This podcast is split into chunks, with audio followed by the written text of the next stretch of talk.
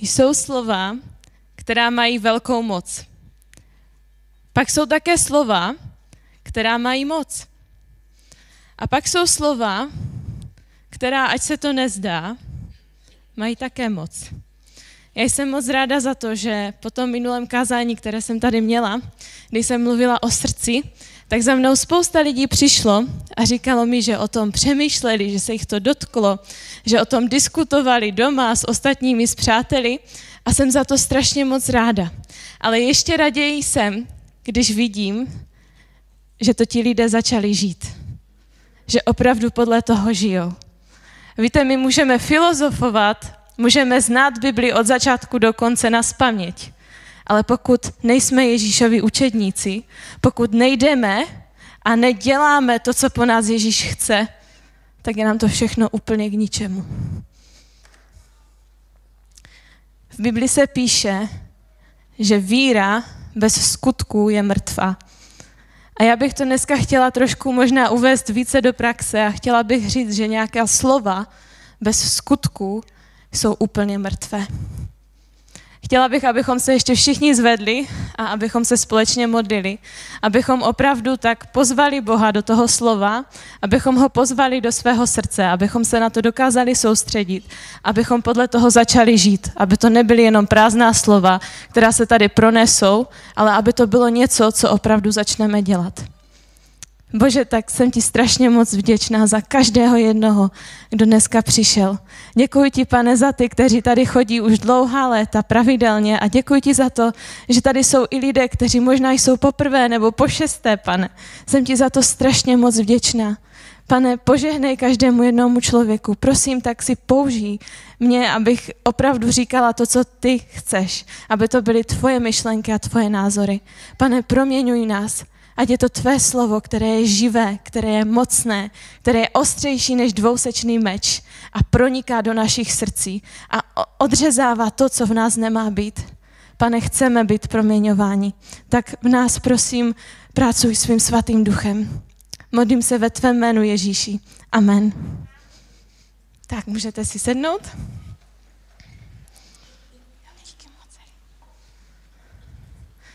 Co je to modlitba? Modlitba je rozhovor s Bohem. Znamená to, že já mluvím a Bůh mluví. To je rozhovor, že? Modlitba není monolog, modlitba je dialog.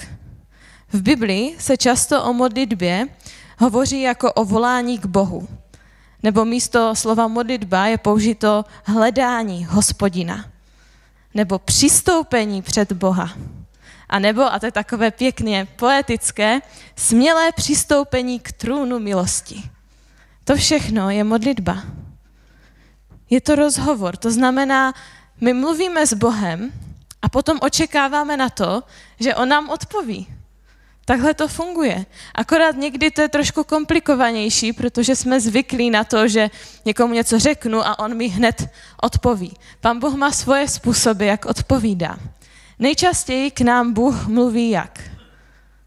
Skrze Bibli, skrze své slovo. A proto je velice, velice důležité, abychom si Bibli četli a studovali ji. A teďka tím studiem Bible nemyslím to, že máte každý den sedět a dvě, tři hodinky se v tom rýpat a prostě hledat ve všech možných komentářích. Pokud to děláte, je to výborné a skvělé. Ale pokud jste obyčejný smrtelník jako já, tak to asi nezvládáte a jenom si třeba přečtete kousek. A nejde o to, kolik toho přečteme, ale jde o to, jestli opravdu dáváme pozor, když to čteme, jestli nad tím přemýšlíme a jestli si to vezmeme k srdci. Jestli podle toho začneme také žít.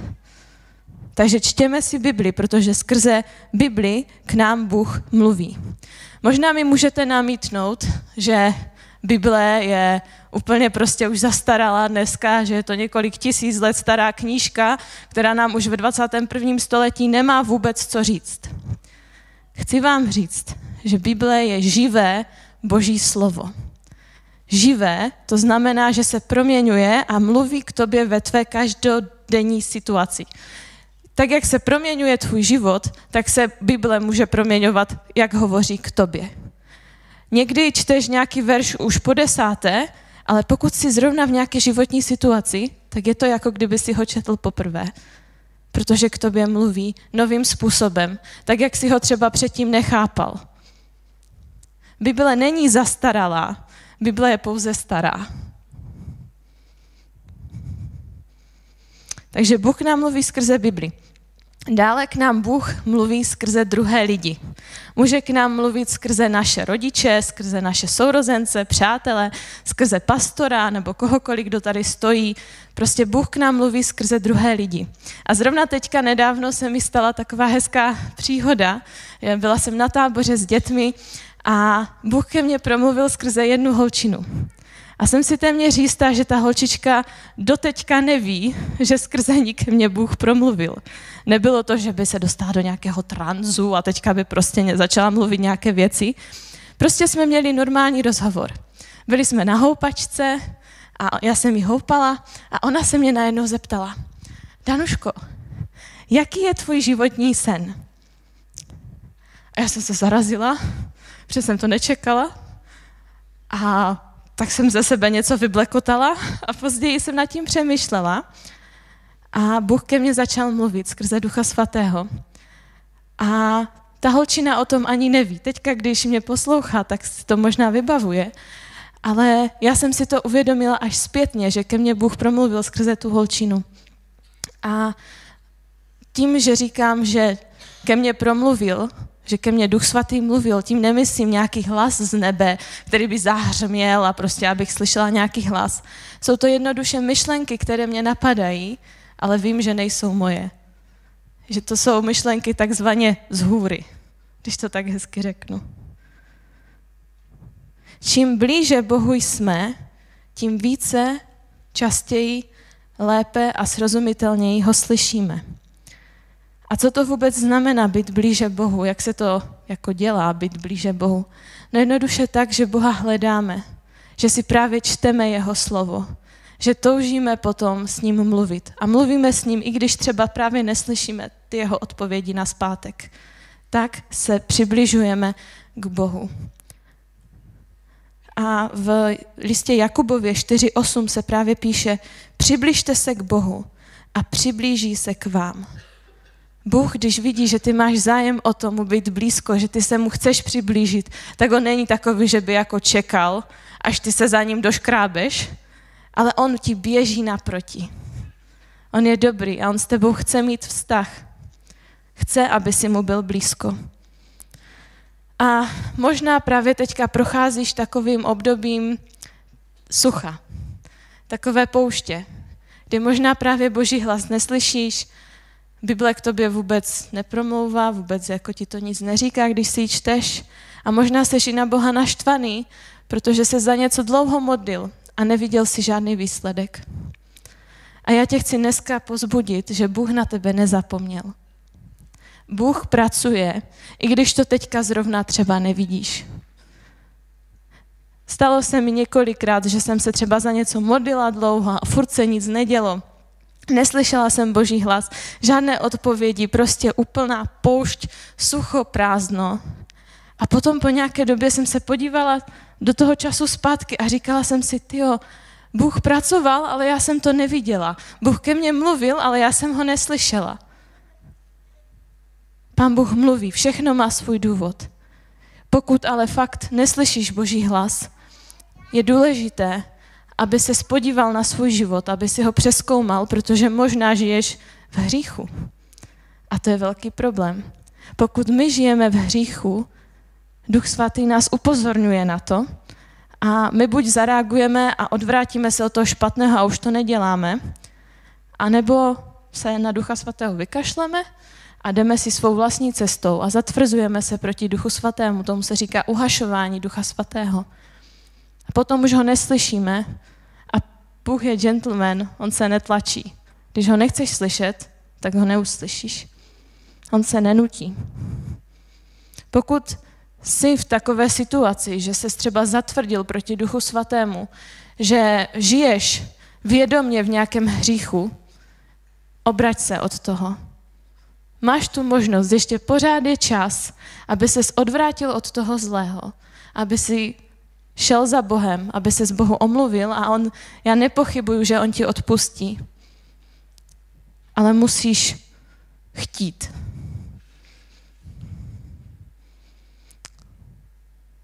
Proč bychom se vůbec měli modlit? Prvním takovým pro mě velice důležitým bodem je to, že Bůh s námi chce mít vztah.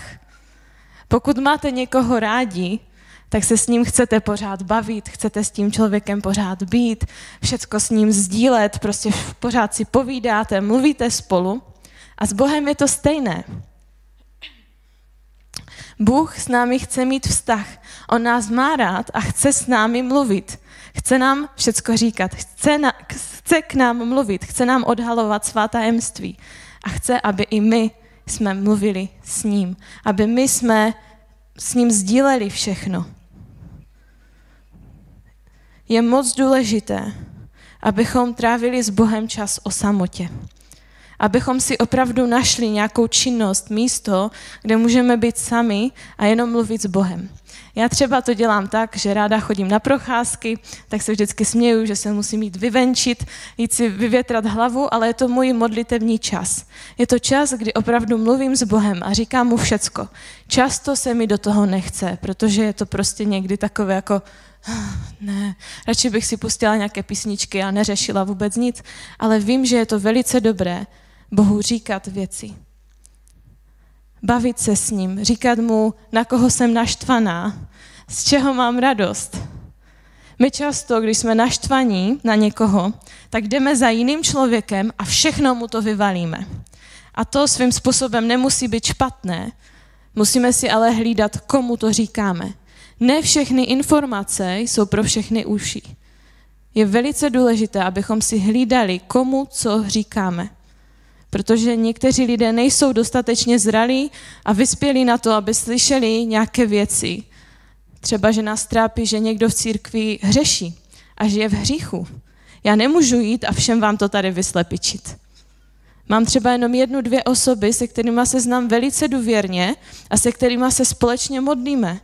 A to je třeba člověk, kterému to můžu říct, že mě to trápí a tak dále a tak dále ale nemůžu všechny informace sdělovat všem. Dávejme si na to, prosím, pozor. Ale Bůh je ten, kdo všechno ví. A stejně chce, abychom s ním mluvili. Abychom mu všecko říkali. Je důležité tedy trávit s Bohem čas o samotě a mluvit s ním, ale je taky velice důležité, abychom se modlili i společně nahlas s dalšími lidmi. V Matouši 18.19 se píše, Shodnou-li se dva z vás na zemi v jakékoliv věci, o níž požádají, stane se jim od mého Otce, který je v nebesích. Neboť kde jsou dva nebo tři schromáždění v mé jméno, tam jsem já uprostřed nich. Modlitba ve více lidech má obrovskou moc. Bůh chce, abychom se jako církev, abychom se jako rodiny, jako přátelé sjednocovali v modlitbě a bojovali na kolenou za určité lidi, za situace, abychom prostě, aby nám záleželo na druhých lidech. Také je velice dobré se modlit občas třeba i v církvi, tady neděli na zhromáždění nahlas do mikrofonu, proto, protože se můžeme vzájemně inspirovat. Já, když se modlím, modlím se úplně jinak a za jiné lidi, za jiné situace, příležitosti, než když se modlí třeba Eliška nebo Ivka nebo kdokoliv jiný. Můžeme vzájemně se inspirovat. Když slyším Elišku, jak se modlí nahlas, tak si říkám, ty jo, to je pravda. A prostě souhlasím s ní. A je to velice dobré, abychom se modlili nahlas, společně. V jednotě, jsme přece jedno tělo. Takže máme se modlit, trávit čas s Bohem proto, protože On s námi chce mít vztah. Dále nám Bůh jednoduše přikazuje, abychom se modlili. Tady není co dodat. Čtěte si Bibli a uvidíte, že tam je to vyloženě napsané, že se máme modlit. Modlete se. Takže to je druhý důvod. A třetí důvod, Bůh chce, abychom s ním spolupracovali. V Lukáši 10.2 se píše, říkal jim, žen je velká, dělníků je však málo. Proste tedy pána žně, aby poslal dělníky na svou žeň. Bůh se v podstatě omezuje na modlitby svého lidu. Některé věci se možná nikdy nestanou jenom proto, protože lidé za ně modlitevně nebojujou. Není to šílené? Bůh je všemocný, on může všecko a stejně nám dává tu moc, abychom se my modlili a abychom měnili věci. On na základě našich modliteb mění budoucnost. Zkusme se nad tím zamyslet. Všemocný Bůh může všecko, On se na nás, na lidi, může totálně vykváknout. A On stejně nám dává tak velkou moc. Chce, abychom se modlili. V tom verši, četli jsme to, je napsané, proste tedy pána žně, aby poslal dělníky na svou žeň. Pokud my nebudeme prosit, tak nepošle.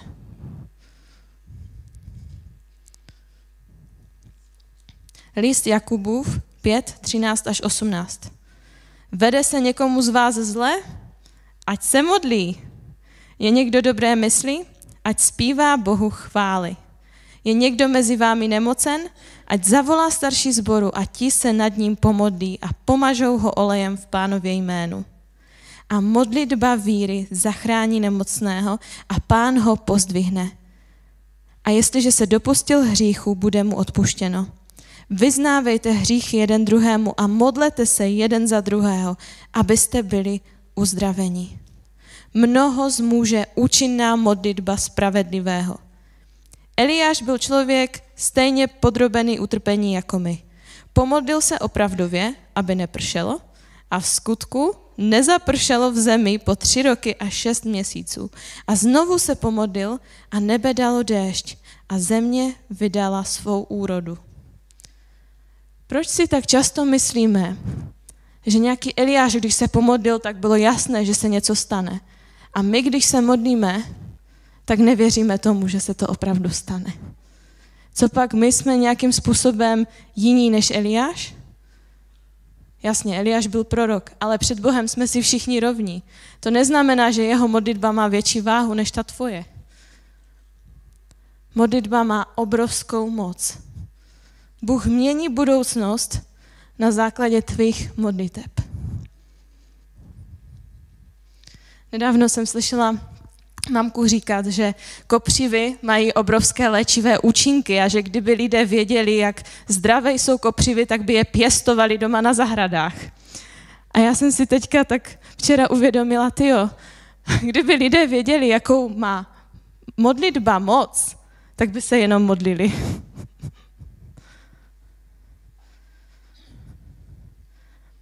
Bůh stvořil svět slovem. Myslíš si teda, že slova mají moc? Já jsem o tom velice přesvědčena, že slova mají obrovskou moc. Pokud někomu pořád dookola opakuješ, že z něho nikdy nic nebude, myslíš si, že z něho někdy něco bude? No je velice malá pravděpodobnost, že? Ten člověk si to nejspíše vezme k srdci, vezme tě za slovo a nikdy z něho nic nebude. Slova mají obrovskou moc. Naším úkolem je promlouvat do situací a problémů život. Promlouvat dobré věci. I když zrovna ta situace s tím člověkem nevypadá třeba dobře, naším úkolem je promlouvat život, promlouvat dobré věci do životu druhých lidí. Ve starém zákoně se píše o proroku Ezechieli, který měl prorokovat nad suchými kostmi.